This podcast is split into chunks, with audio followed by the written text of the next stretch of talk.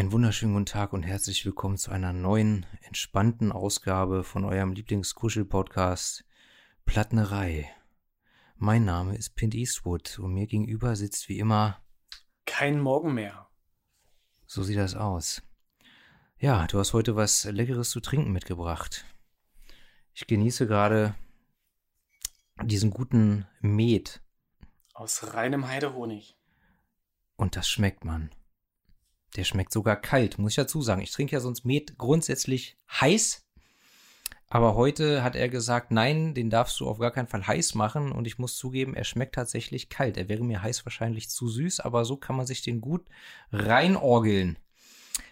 Ja, wir sind mal wieder zusammengekommen, über ein schönes Album zu sprechen. Und zwar heute das Album Excitable Boy von Warren Zevon.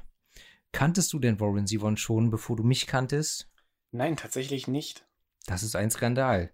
Viel zu wenig Leute kennen Warren Zevon. Aber jetzt hast du dieses Album gehört und was ist dein Eindruck? Was sagst du zu der Musik? Ich muss hier live und direkt mal Danke sagen, weil das ist richtig gut. Es hat mir wirklich gut gefallen. Ja, einfach schöne Musik. Es ist Rock'n'Roll. Es ist, es ist Rock'n'Roll. Ganz klassisch und ja, ist auch, kann ich schon mal vorwegnehmen, war mein Album der Woche. Sehr schön. Also für alle da draußen, die ahnungslos sind, Warren Zevon nicht kennen, kurz für euch zur Erklärung. Warren Zevon war ein amerikanischer Rock'n'Roll-Musiker, Sänger und Songwriter. Äh, und sein Werk war geprägt von Zynismus und schwarzem Humor. Er wurde geboren in Chicago, was insofern äh, von Bedeutung ist, als dass sein Vater Buchmacher für die, für die dort ansässige Mafia war. Seine musikalische Karriere begann als Hälfte eines äh, Folk-Duos, das aber absolut erfolglos war und sein erstes Soloalbum 1969, Wanted Dead or Alive, ist auch gnadenlos gefloppt. Aber 1978 erschien das Album, das wir besprechen, sein erfolgreichstes Album, Excitable Boy, das auch seinen einzigen Hit oder seinen einzigen internationalen Hit, Werewolves of London, beinhaltet. Den Song kanntest du aber. Nein. Auch nicht. Das ist natürlich ein Skandal. Ich, ich kenne einen Song, der genauso klingt, aber. Ich weiß, welchen du meinst. Ja, äh, kommen wir später zu. Kommen wir später zu. Auf jeden Fall, um das noch kurz äh, abzuschließen, äh, die Karriere von Warren Zevon war sowieso ein reines Auf und Ab. Da er nie wirklich kommerziellen Erfolg hatte, hat er sich im Prinzip auch finanziell immer gerade so über Wasser gehalten, hat sich von quasi von Album zu Album gehangelt, war auch die ersten Jahre vorrangig als Session-Musiker oder Studiomusiker, Live-Musiker ähm, für andere, für andere Musiker, zum Beispiel für die, für die Everly Brothers und die Henley Brothers und so weiter, im Einsatz. Ähm, ja, aber trotzdem ein, ein großartiger Songwriter und Musiker. Ich persönlich ähm, habe zwar tatsächlich 2003, als er gestorben ist, äh, auf Spiegel Online im Kulturteil gelesen, Warren Zevon ist gestorben. Sein einziger Hit, Werewolves of London, und ich habe gedacht, ja, okay, den Song kenne ich, der Typ sagt mir nichts. Und dann war mein Interesse auch verflogen, bis ich 2008 die großartige Serie Californication angefangen habe zu gucken. Hast du die gesehen? Die kenne ich natürlich. Hast du sie komplett gesehen? Komplett. Alle Staffeln? Alle Staffeln, alle Folgen. Du hast also doch noch ein bisschen Ehre im Leib. Und ähm, ja, in dieser Serie, die ich absolut empfehlen kann, die ich sehr liebe, da kommt Warren Zevon immer wieder vor. Entweder laufen Songs von ihm im Hintergrund oder Musiker in der Serie covern Warren Zevon Songs oder es wird tatsächlich einfach über Warren Zevon direkt gesprochen. Ich muss mir die nochmal angucken. Also alleine schon in der ersten Staffel Lou Ashby, der Musikproduzent, mhm. der, der erzählt äh, eine ganze, also was heißt eine ganze Menge, aber der erzählt auch historische Details über Warren Zevon und so weiter und was von der Serie haften geblieben ist bei mir, ich habe die damals relativ schnell weggesuchtet, ist die prächtige Mangina, aber sonst.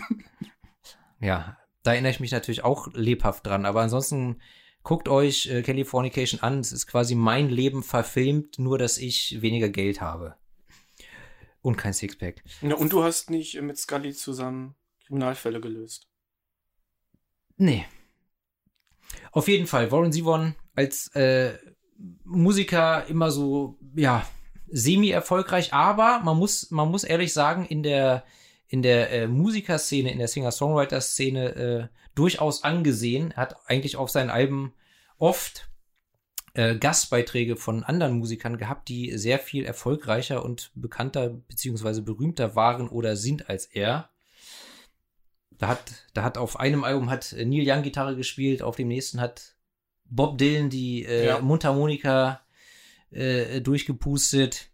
Bob Dylan hat ihn ja auch 2003 dann mehrfach gecovert, live, als er gestorben ist. Äh, beziehungsweise als bekannt wurde, dass Warren Zevon äh, an Krebs erkrankt ist und Ah, ja. wahrscheinlich bald sterben wird. Ach so, okay. Genau, da hat Bob Dylan ihn auch oft gecovert. Äh, Bruce Springsteen war sowieso ein Kumpel von ihm. Ähm, ansonsten Fleetwood Mac, R.E.M., Red Hot Chili Peppers haben alle mit ihm zusammengearbeitet. Ähm, ja, aber trotzdem ist, ist er nie jetzt wirklich, wirklich groß geworden. Aber er hat äh, großartige Songs geschrieben und dieses wunderbare Album Excitable Boy rausgebracht. Möchtest du vielleicht erstmal was ähm, zum Cover sagen? Zum Artwork, das ist ja dein Steckenpferd. Genau, kann ich machen. Das Cover ist einfach nur ein Porträtfoto im Halbprofil. Vor rotem Hintergrund mit einem schwarzen Oberteil. Ist es sogar ein Rollkragenpulli? Ich habe auch gerade gedacht, wahrscheinlich ist es Rollkragenpulli. Kinder, wir sind in den 70ern, da haben alle Rock Rollkragenpulli getragen, die, die zumindest Kreativen. Er sieht ein bisschen aus wie Elton John auf diesem Cover. Jetzt, wo du sagst. Ne? Hm? Da komme ich später nochmal zu. Und Und wegen der Ähnlichkeit. Und schön ist dann das Inlay. Ja, Ich hatte neulich besonders viel Spaß dabei, denn ich mache ja immer kleine Zeichnungen für die jeweilige Folge und habe, weil mich das Album so geflasht hat, auch hierfür schon die Zeichnung gemacht. Ähm, ein Teller mit Mischgemüse, Kartoffeln, ja, Erbsen, Möhrchen, einer Zitrone, einer Kirsche und einer Magnum. Also nicht dem Eis, sondern der, dem Revolver. ein Gemüseteller mit Knarre, ja. Wunderbar. Ich hab, weißt du, was es damit auf sich hat? Ich oder? weiß tatsächlich nicht, was damit auf sich hat. Ich habe auch ähm, Warren Zevons Biografie komplett gelesen. Ähm, da wird es auch nicht erklärt. Ich erinnere mich aber an, an, an eine Anekdote von seiner Ex-Frau, die das, die das Buch auch rausgebracht hat, die Biografie, ähm, wo sie erzählt hat, dass sie irgendwann nachts wach geworden ist, weil sie Schüsse gehört hat und dann hat sie, dann hat sie gesehen, er liegt nicht im Bett, wo ist er? Und sie ist ins Gartenhaus gegangen, wo er wohl sein Studio hatte. Äh, und er hat jedenfalls mit dem Revolver auf, auf dieses Albumcover, also auf sein Foto geschossen. Er war völlig besoffen.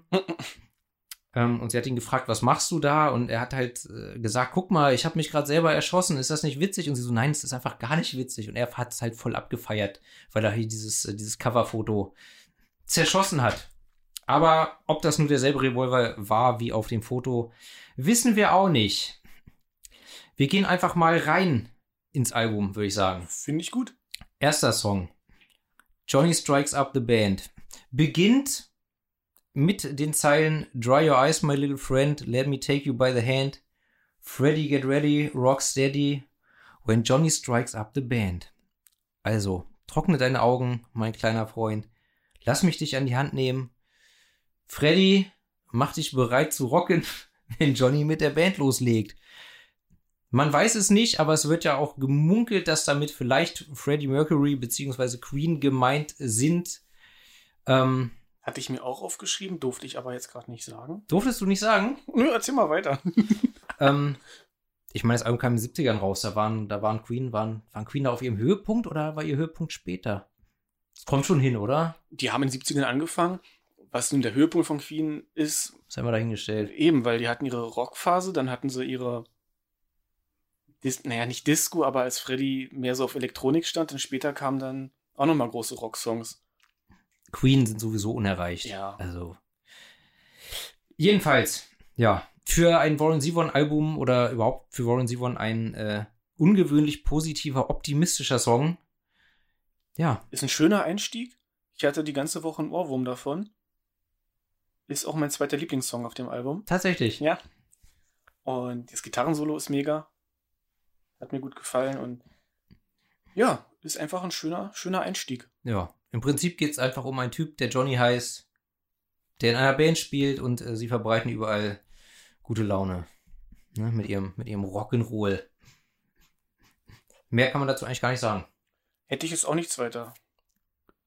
Dann gehen wir gleich zum zweiten Song, den ich, äh, den ich sehr schön und interessant Halt. finde. Halt, stopp! Halt, stopp, jetzt rede ich. Äh, Johnny Strikes Up the Band. Ich musste erst mal nachgucken. Strikes Up bedeutet aufspielen.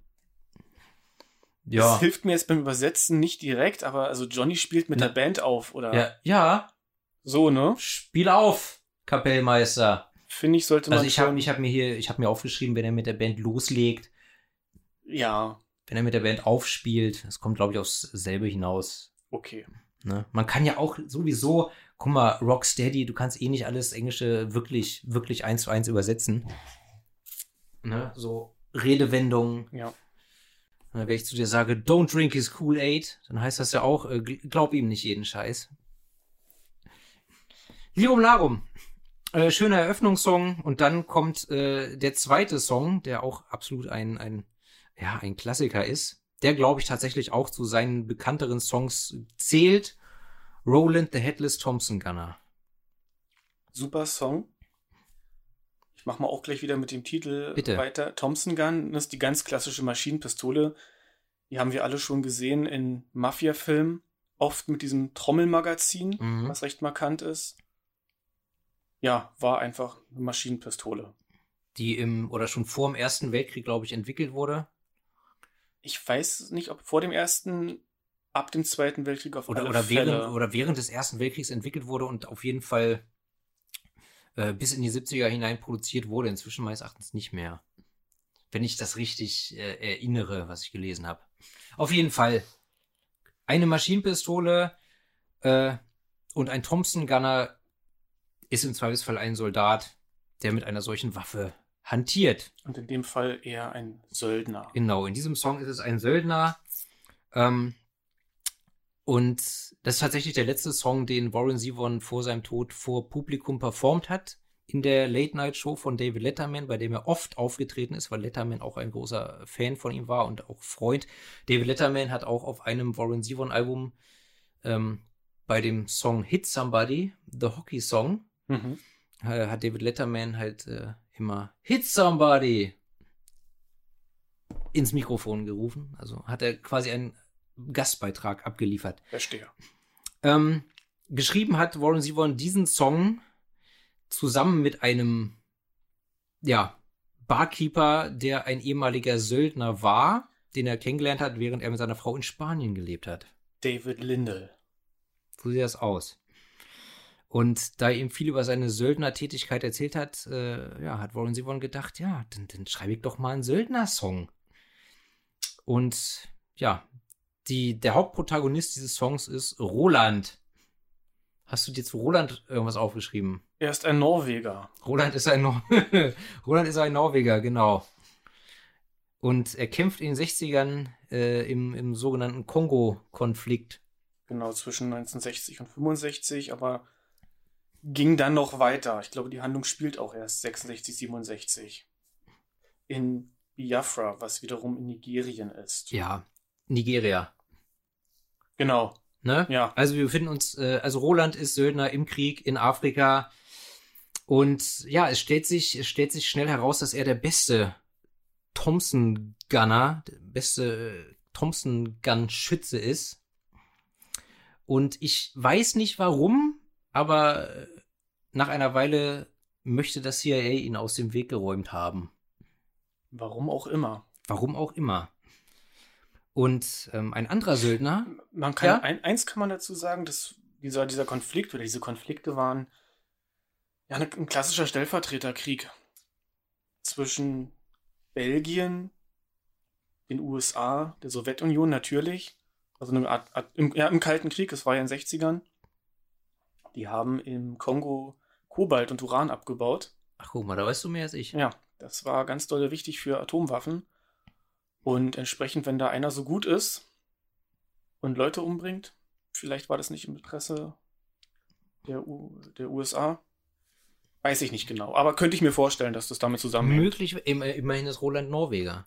Ist jetzt die Frage, für, für welches Land, für welche Seite er gekämpft hat. Das stimmt, das weiß ich auch nicht. Also, ne? Aber Thompson Gunner, er war, hat bestimmt für die Amis gekämpft, oder? Na, also ich habe das jetzt nicht alles im Kopf, weil ich so ein Geschichtsfreak bin. Ich habe vorher so ein bisschen gelesen und dieser, diese ganzen Konflikte zu der Zeit, das ist doch recht komplex. Also kann schon sein, dass auch wenn er Norweger war, aber äh, für, für russische Interessen gekämpft hat. Ja, als, Oder, als, als Söldner äh, kämpfst du ja eh für den, der dir am meisten zahlt. Deswegen, so deswegen im Zweifelsfall. Auf jeden Fall, das CIA will Roland irgendwann aus dem Weg geräumt haben und beauftragt einen anderen Söldner namens Van Owen, ja, ihn auszuschalten. Das macht er dann auch. Ja, er pustet Roland den Kopf weg. So wird's, so wird's äh, im Song äh, genau beschrieben. Ja. He blew off Roland's head. Ganz klassisch äh, kopfloser Reiter, ne? Also spielt, glaube ich, auch mit diesem Bild. Ja, mit Sicherheit. Weil dann nämlich äh, Rolands kopfloser Geist nicht ruhen kann und ähm, er sucht dann Van Owen, um sich zu rächen. Und findet ihn in einer Bar in Mombasa. Genau. Und ähm, dann ballert er seine, seine, seinerseits äh, Van Owen weg. Von Mombasa bis nach Johannesburg. Fliegt. Fliegt äh, Van Owen. Ähm, kleiner Einwurf. Ich glaube, das war. Ähm, war das, war das bei Jurassic Park oder Jurassic Park 2? Da heißt eine Figur Van Owen. Und das ist halt in Anlehnung an diesen Song. So oder so ähnlich. Ich müsste, ihr könnt es nochmal recherchieren, aber irgendwas war da. Es fällt mir gerade ein. Jedenfalls, ja, Rolands kopfloser Geist ähm, wandert durch die Welt und äh, schaltet erst Van Owen aus und nimmt dann aber noch an diversen anderen Kriegen teil, weil er anscheinend trotzdem keine Ruhe gefunden hat. So sieht's aus. Ja, und noch ein kleiner, noch ein kleiner historischer Einwurf. Äh, der Song endet äh, mit den Zeilen Paddy heard the burst of Roland's Thompson gun and bought it. Also Paddy hat äh, davon gehört, hat den Bums von dem Gewehr von Roland äh, gehört und hat das Gewehr gekauft. Wer war denn Patty Hearst? Hast du dir dazu was aufgeschrieben? Ja, Patty Hearst war die Enkeltochter des Medienmoguls William Randolph Hearst und wurde 1974 entführt, 57 Tage lang und angeblich auch in einem Schrank eingesperrt. Von der linksradikalen Sim Sim Symbionese Liberation Army. So. Genau, das ist ein Kunstwort aus äh, Symbiose und dann wahrscheinlich als Land. Jedenfalls, ach, die, die, die, waren, die waren irgendwie dem, dem Maoismus nahe Befreiungsarmee in der Tradition von Robin Hood tatsächlich wohl selbst, äh, selbst genannt. So haben sie sich beschrieben. Mit einem coolen Logo, einer siebenköpfigen Schlange. Wie Echt? auch immer. Patty Hearst wurde jedenfalls von dieser SLA entführt und hat sich ihnen dann aber angeschlossen. Genau, und man weiß nicht, ob es nun das Stockholm-Syndrom war oder andere Gründe. Sie wurde dann später auch verhaftet und äh, kam ins Gefängnis für Bankraub. Genau. Ja. Wurde aber begnadigt relativ schnell. Ich Echt, glaube ja? sogar, also sie wurde freigelassen, begnadigt und es gab sogar eine offizielle Entschuldigung von Bill Clinton damals.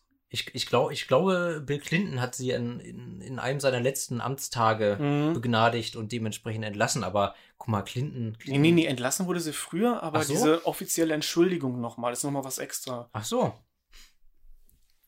Ja, jedenfalls da auch wieder historische Bezüge und ein sehr schöner, schwarzhumoriger Song. Äh, gefällt mir gut. Wie wir uns heute ergänzen, ich finde es super. Ja, ist, ist auch mal was. Hand in Hand fließende Bewegungen, sage ich immer. Ich sag's dir. Dritter Song. Der Titelsong. Excitable Boy, ich liebe diesen Song. Äh, ich. Ja, ja, der ist schön. Der ist unfassbar. Also ich, es ist wieder, ist wieder so ein Song. Der Song ist zu Ende und ich skippe zurück, um ihn nochmal zu hören. Das gilt fürs ganze Album, aber insbesondere für diesen Song tatsächlich. Da kommt auch dieser schwarze Humor, den du vorhin schon angesprochen hast, besonders durch. Genau. Denn es geht um einen erregbaren Jungen. Ja, oder einen reizbaren Jungen, der schneller mal aus der Haut fährt. Um den Soziopathen auf gut Deutsch. Ein Soziopathen. Was macht denn dieser Soziopath in dem Song? Da blätter ich mal kurz um. In deiner Kladde. Ich habe hier so ein hübsches Heft und habe mir die Lyrics kopiert und kann sie jetzt ausfalten. Na, lass mich, warte, ich, ich erinnere mich sogar. Es fängt an, dass er beim Essen sich den Schmorbraten über, über sich drüber reibt. Ja, über seinen, seinen feinen Sonntagsanzug. Genau. Und ähm, den Pot Roast. Fun Fact hat Warren Zevon mal gemacht, als seine Frau Pot Roast gemacht hat. Weil er, wie heißt das, eine, ach, eine, eine, eine Zwangsstörung hat. Genauso wie sein guter Freund. Oh, hätte ich es mir mal aufgeschrieben. Ein Schauspieler. Billy Bob Thornton? Ja. Woher weißt du das? Weil ich weiß, dass Billy Bob Thornton ein sehr, sehr guter Freund von ihm war. Cool. Den, den erwähne ich später nochmal. In Ordnung. Ja, nee, also erst die, die Schmorbratenaktion und dann später beißt er einer äh Platzanweiserin. Ja, genau, Platzanweiserin. Ins Bein. Ja. Und alles einfach nur, weil er ein bisschen schnell überkocht. Aber das, das Schöne, das Schöne kommt eigentlich ähm, später. Also mein, mein Lieblingsteil äh, in diesem Song ist eigentlich, als er zum, zum, zum Junior Prom, zum Abschlussball geht mit Little Susie. Genau. Das übrigens ein, ein Verweis auf ähm, die Everly Brothers, mit denen er ja auf Tour war und aufgetreten ist und deren Bandleader und Keyboarder er eine Zeit lang war, die den äh, Welthit hatten, Wake Up Little Susie. Nee. Kennst du garantiert, wenn du den hörst, kennst du den. Okay. Und ja, der Excitable Boy geht auf jeden Fall mit Little Susie zum, zum, zum Abschlussball. Danach ähm, nimmt er sie mit nach Hause, vergewaltigt und tötet sie. Und ja, dann äh, kommt er in den Knast, also beziehungsweise hier im, im Text ist es das Heim, in das mhm, er kommt. Ja. Ähm, und als er nach ein paar Jahren wieder entlassen wird, äh, gräbt er halt Susis Knochen aus und baut sich daraus einen Käfig. Dabei ähm, muss man dazu sagen, äh, in, er hat halt erklärt, was es da mit dem, mit dem, mit dem Käfigbauen auf sich hat. Ähm, und zwar, als er mal gefragt wurde, hat er erzählt, dass in seiner Schulzeit in Illinois eine gängige Beleidigung war halt friss Scheiße. Und wenn jemand zu dir sagt, friss Scheiße, dann hast du geantwortet, ja, aber was mache ich mit deinen Knochen? Und dann, dann war darauf die Antwort wieder, bau doch einen Käfig für deine Mutter. Mhm. Und daher kam halt die Idee mit dem Käfig aus Knochen bauen. Solange es kein Haus aus Leichen ist. In diesem furchtbaren Film von Lars von Trier. Lars von Trier? Der neueste von ihm. Ähm, The House Jack Build. Den habe ich noch nicht gesehen. Spoiler mich nicht. Ich spoiler dich nicht, ich fand ihn nicht so doll. Auf jeden Fall äh, ein sehr schöner, böser, schwarzhumoriger Song. Mit einem schönen Saxophon am Ende, da wir bisher nicht so viel über die Musik gesprochen haben. Richtig. Und äh, beim Refrain, dem Background-Gesang, haben Lisa Ronstadt, nee, Linda Ronstadt, Linda Ronstadt heißt sie, äh, und Jennifer Warnes gesungen. Jennifer Warnes kennt ihr bestimmt alle von dem I've Had the Time of My Life aus Dirty Dancing. Ah. Und ähm, sie hat mal ein Duett gesungen mit Up Where We Belong mit Joe Cocker. Hm, nee, Joe Cocker, keine Ahnung. Ja. Die haben auf jeden Fall beim Refrain mitgesungen und Linda Ronstadt hat mal in den 70ern ein Album gemacht, Hasten Down the Wind, auf dem sie den gleichnamigen Song von Warren Zevon gecovert hat, was dadurch auch für ihn wieder äh, einen gewissen Bekanntheitspush ähm, generiert hat. Ja, auf jeden Fall ein, ein wunderbarer Song. Ja, und der vierte ist dann Werewolves of London. Au! Genau, sozusagen sein einziger wirklicher Radiohit. Das ist Derek Flair-Song, also wundert mich nicht, dass du den Song magst. Da, so habe ich es noch gar nicht betrachtet. Na, mit dem Uh! Aber es ist ja Au!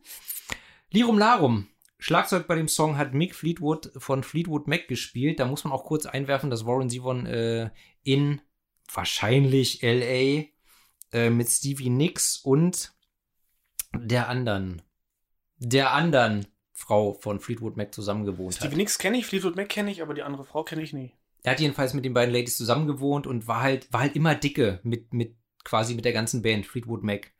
Ja, 1975 hat Phil Everly von den schon erwähnten Everly Brothers den Film Werewolf of London von 1935 gesehen und Warren Zevon vorgeschlagen, einen Song zu schreiben mit dem Titel.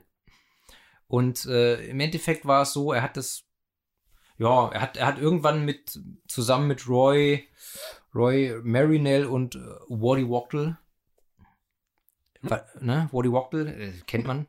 Was? Er hat jedenfalls mit äh, zwei Kumpels zusammen zu Hause ein bisschen rumimprovisiert am Klavier und so. Und ähm, ja, dann hatten sie halt die, oder hat, ja, haben sie im Prinzip diesen Song Werewolves of London äh, geschrieben, beziehungsweise improvisiert. Und ähm, die Frau von Warren Zevon hat gesagt, das ist gut, das könnte ein Hit werden. Und dann hat Warren Zevon zu ihr gesagt, ja, wenn du es so gut findest, dann schreib doch den Text auf.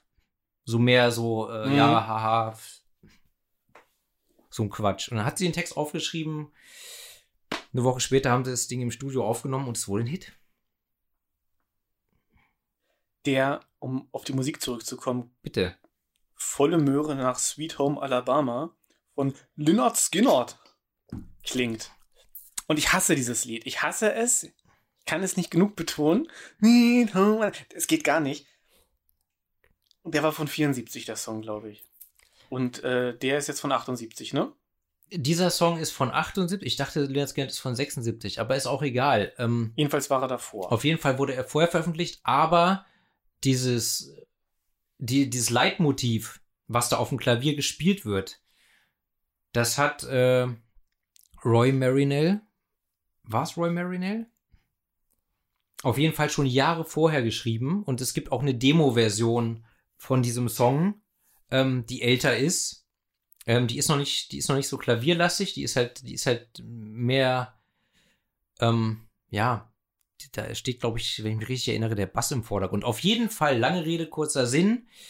Dieser Song wurde nach dem Lynyrd Skinner Song veröffentlicht, aber es ist, es ist ungeklärt, inwiefern sie sich für das Album von der Instrumentierung davon haben beeinflussen lassen oder das abgekupfert haben, aber das, die Melodie als solche ist vorher entstanden. Okay. Und die Songs unterscheiden sich ja auch durchaus. Wir hatten es schon mal hier im Podcast. Mein Lieblingsbeispiel Eye of the Tiger von Survivor und Holy Diver von Dio. Holy Diver später geschrieben. Hört man auch eine Ähnlichkeit. Trotzdem zwei tolle Songs, zwei verschiedene Songs. So eine Geistesverwandtschaft ist ja nicht schlimm. Ja.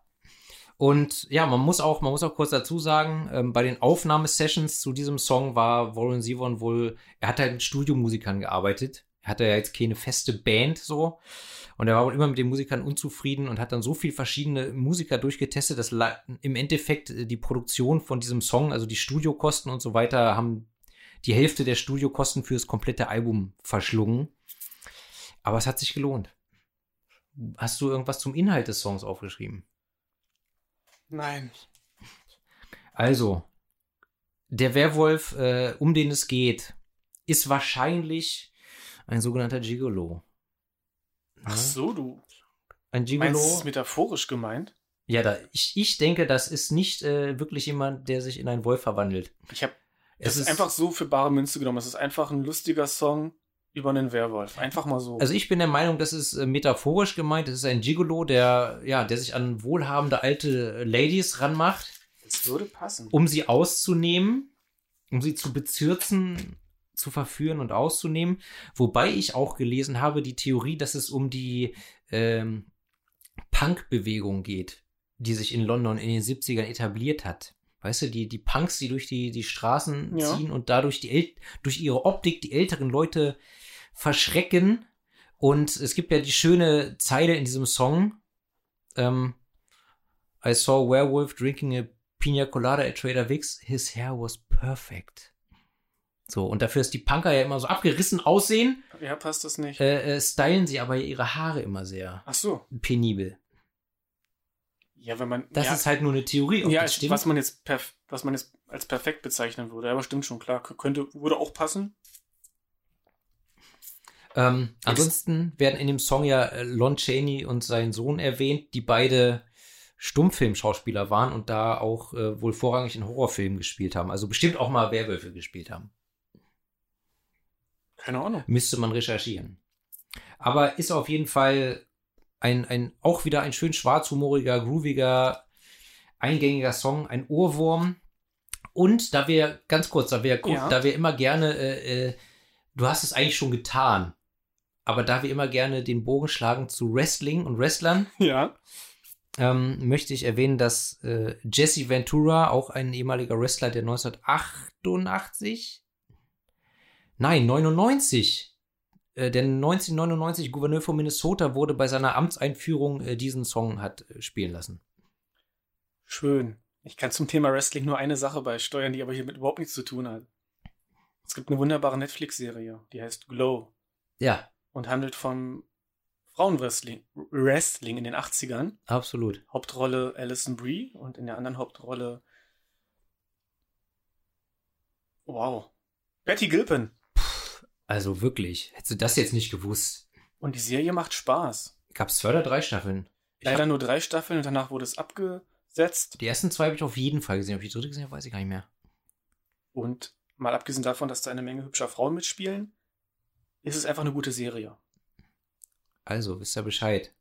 Guckt's euch an. Auf euren, auf euren äh, äh, heimischen Streaming-Plattformen eures Vertrauens. Und schreibt mal bitte alle einen Brief an Netflix, dass sie eine vierte Staffel drehen sollen.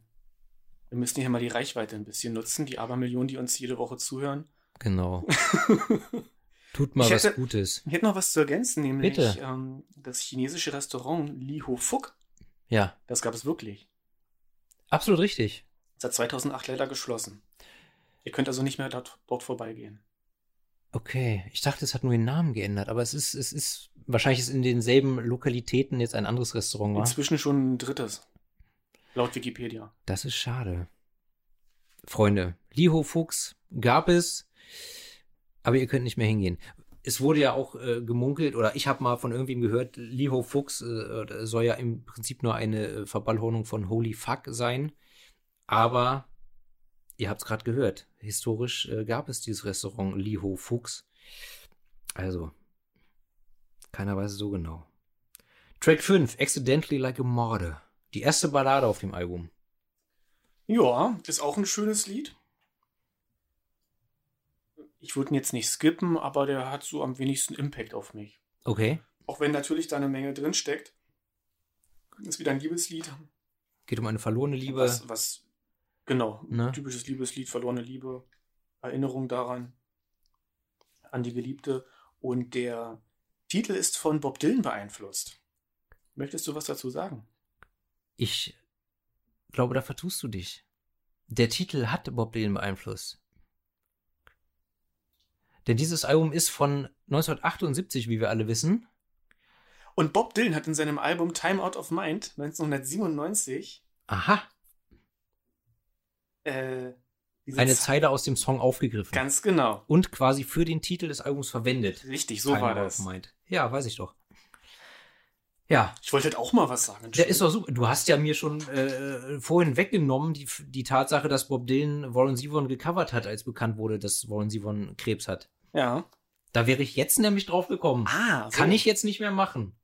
Doof. Ja. Schönen Dank auch. Aber jetzt kommen wir zu deinem äh, äh, Lieblingssong. Dem, äh, dem einzigen Warren Zevon-Song, äh, zumindest auf diesem Album, dem ich echt nichts abgewinnen kann. Bist du jetzt schon durch mit Accidentally Like a Martyr? Willst du noch was dazu sagen? Ich wollte mit dir ein bisschen mutmaßen, was dieser, dieser Titel bedeuten soll.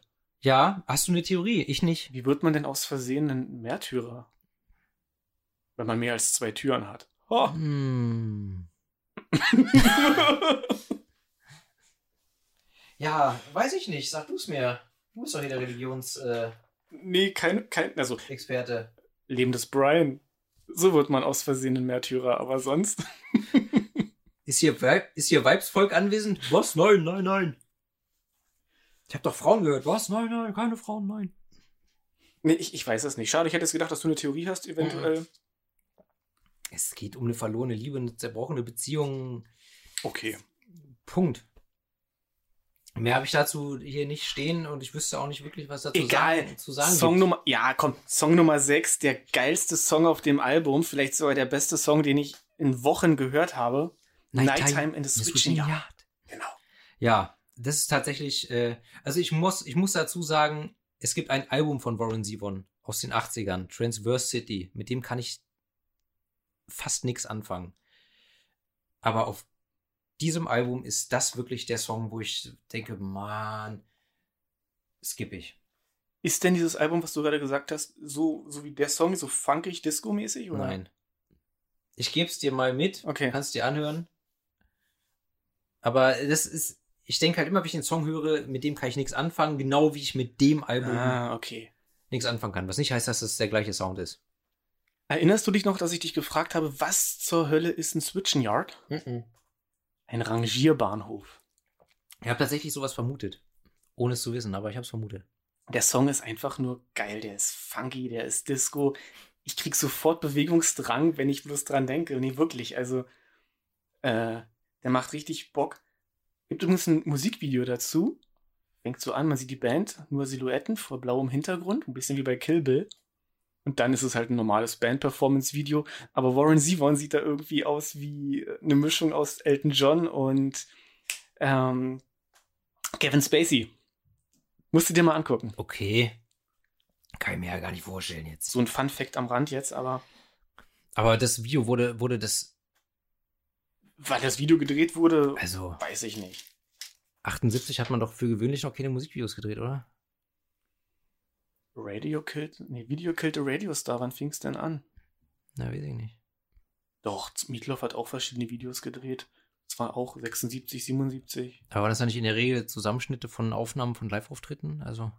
Oder war das richtig inszenierte nee, nee, du hast Musikvideos? recht, das war schon, nee, nee, nicht inszeniert, das war schon immer mit, mit Filmen.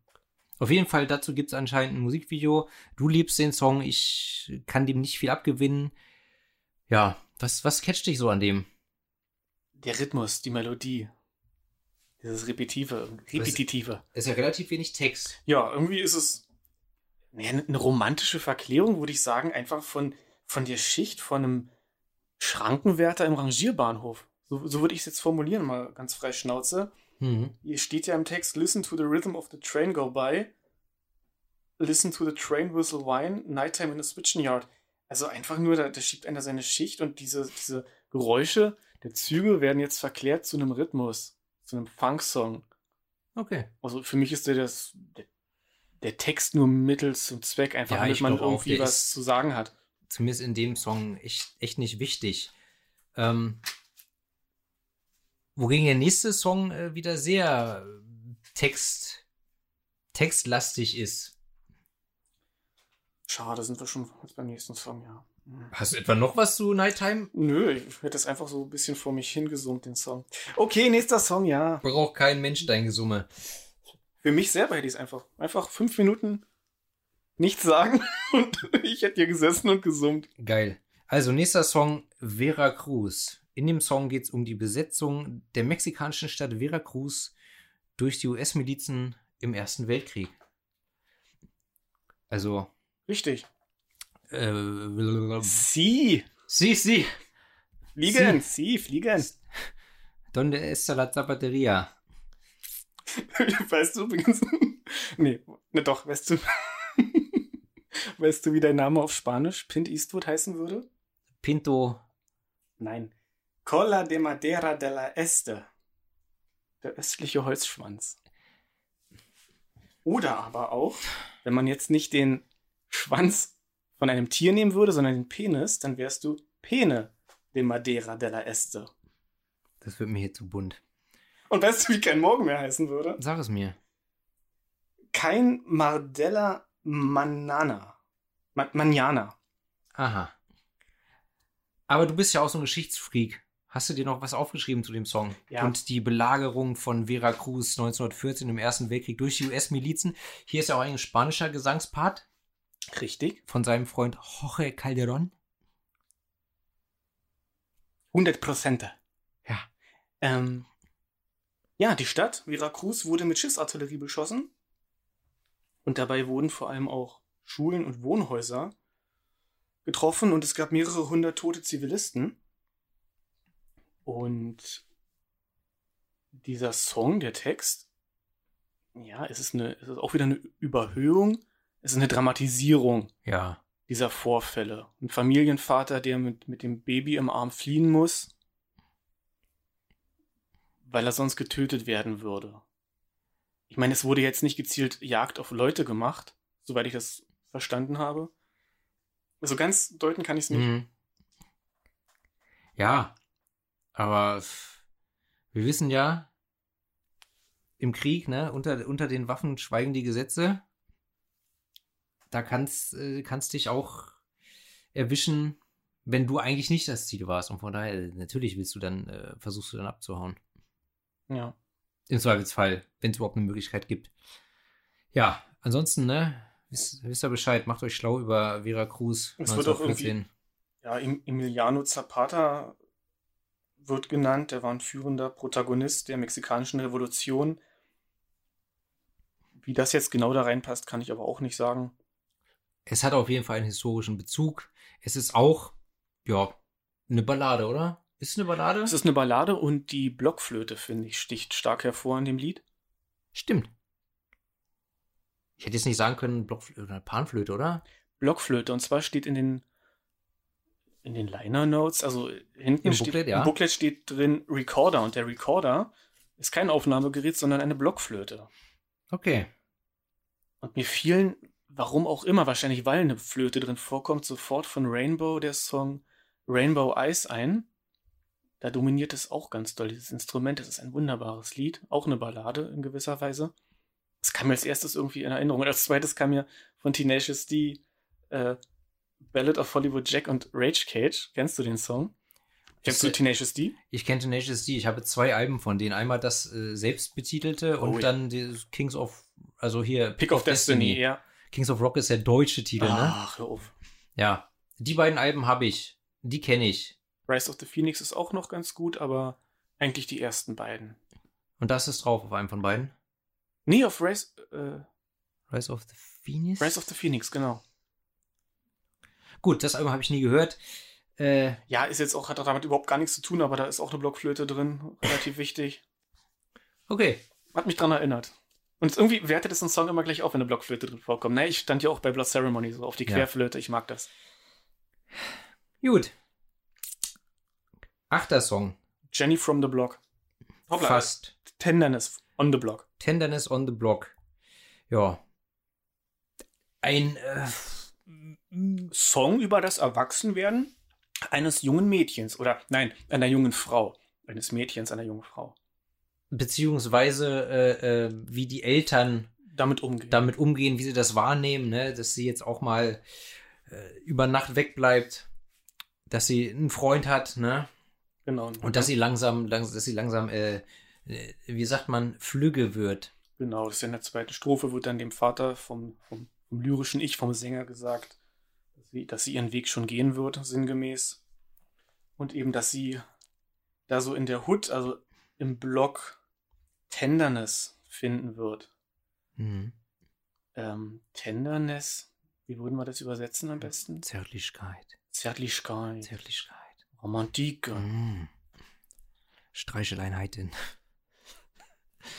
Ja. ja. Also es geht um das Lösen äh, oder das Loslassen, wenn, wenn die Tochter langsam erwachsen wird, ne? Ja, So, würde ich sagen. kann man, Sie ist kein so kleines Mädchen mehr. Ja. Und dann kommen wir eigentlich auch schon zum letzten Song. Lawyers, Guns and Money. Mein persönlicher Favorit auf dem Album. Okay, cool. Wäre mein dritter Lieblingssong, wo ich dann anschließend jetzt einen Ohrwurm von hatte, die letzten Tage. Also deine Nummer 1 ist Nighttime? Ja. Switching Yard. Ganz genau. Nummer 2 ist? äh, Johnny Strikes Up the Band. Ach stimmt, hast du gesagt. Wobei, der steht fast mit Lois Guns N' Money auf einer Stufe, weil sich da dieser Ohrwurm bei mir abwechselt.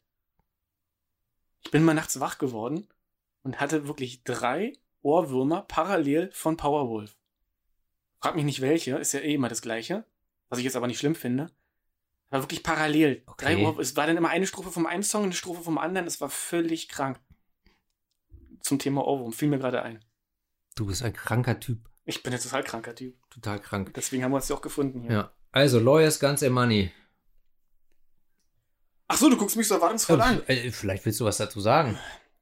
Da ist ein Kerl und der hat sich mit einer Frau eingelassen, hat die mit nach Hause genommen und die hat aber Kontakt mit den Russen gehabt. Scheint also auch in Zeiten des Kalten Krieges zu spielen. Wie soll es auch anders sein? Das ist ja aus den 70ern alles. Und Ich glaube, ich glaube, der Inhalt ist, äh, das, das sind drei voneinander getrennt. Also ich weiß nicht, ob diese drei Handlungsstränge, ob die in irgendeinem kausalen Zusammenhang stehen. ach so. Stimmt. Also äh, er schleppt, der Inter, der, der, der, die Ja. Hauptfigur schleppt, äh, schleppt die Kellnerin ab und stellt dann fest, sie ist irgendwie mit den Russen, mit den Russen verbandelt. ja, Soweit warst du ja schon. genau. Und in der nächsten Strophe hat er, war er in Havanna. Und hat Glücksspiel betrieben.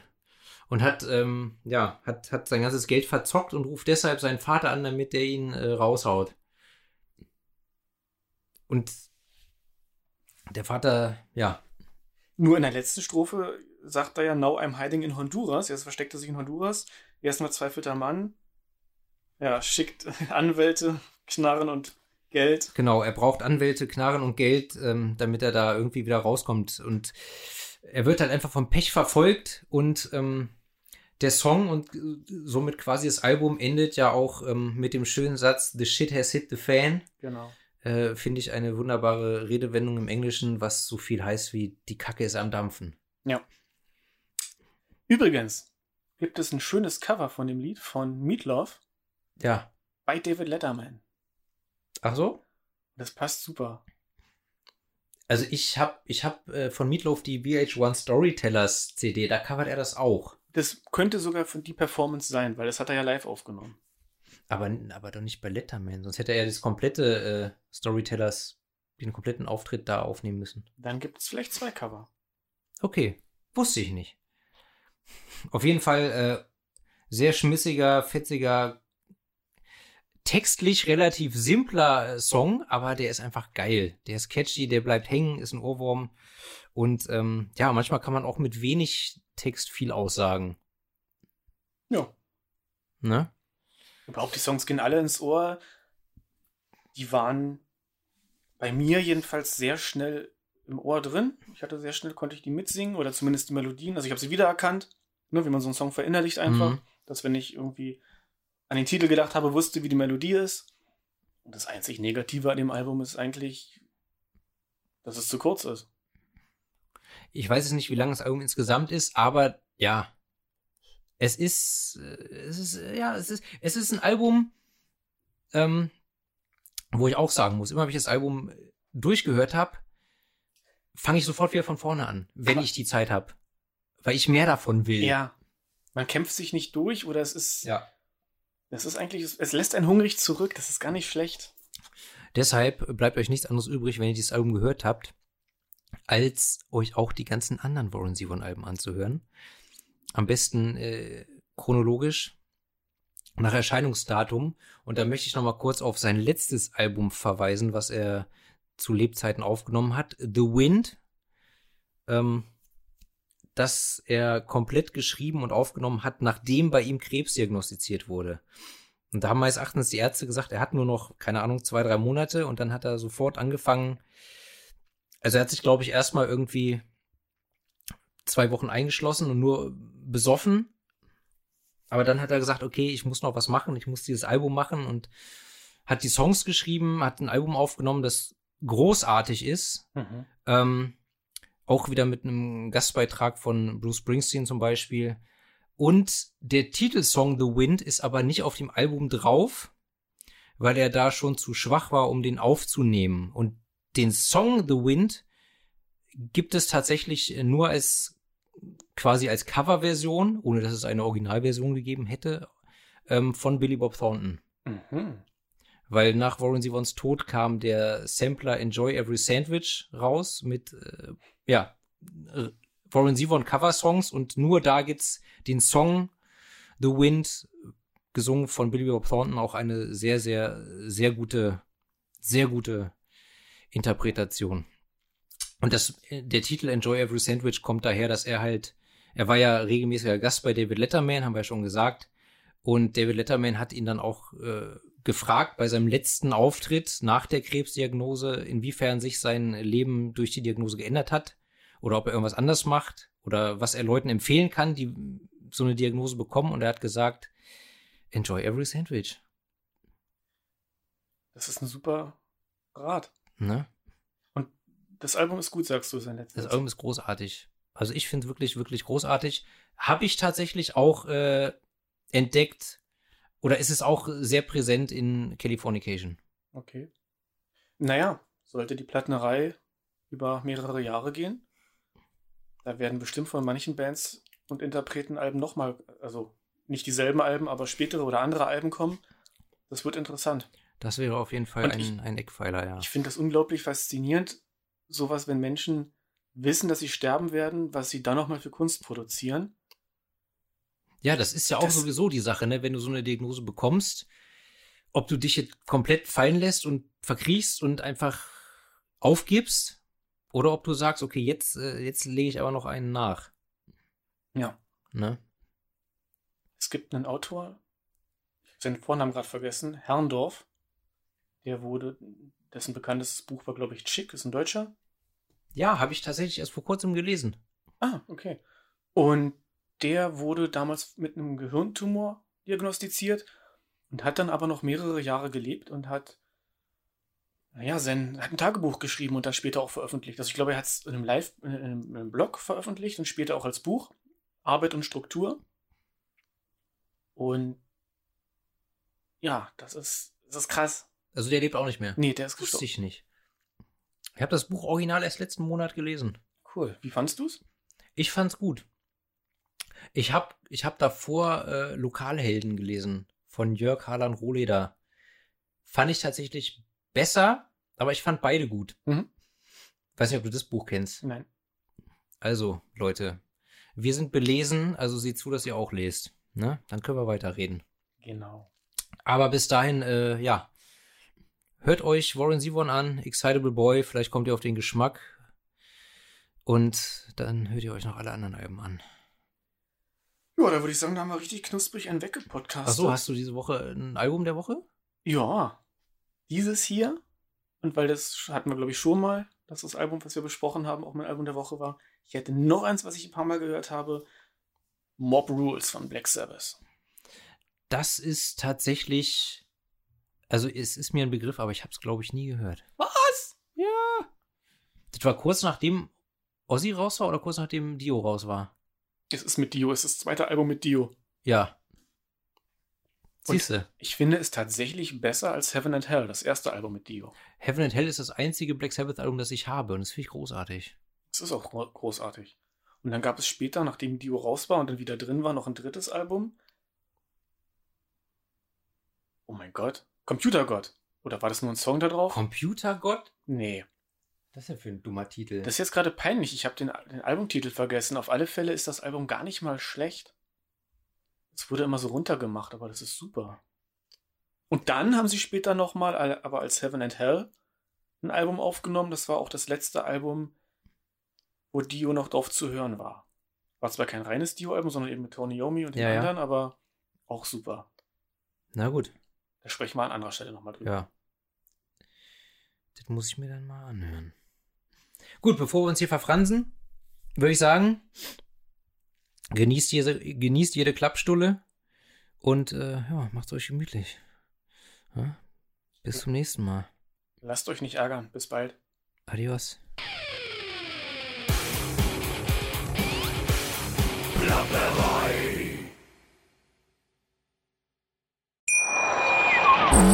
Schatz, ich bin neu verliebt. Was?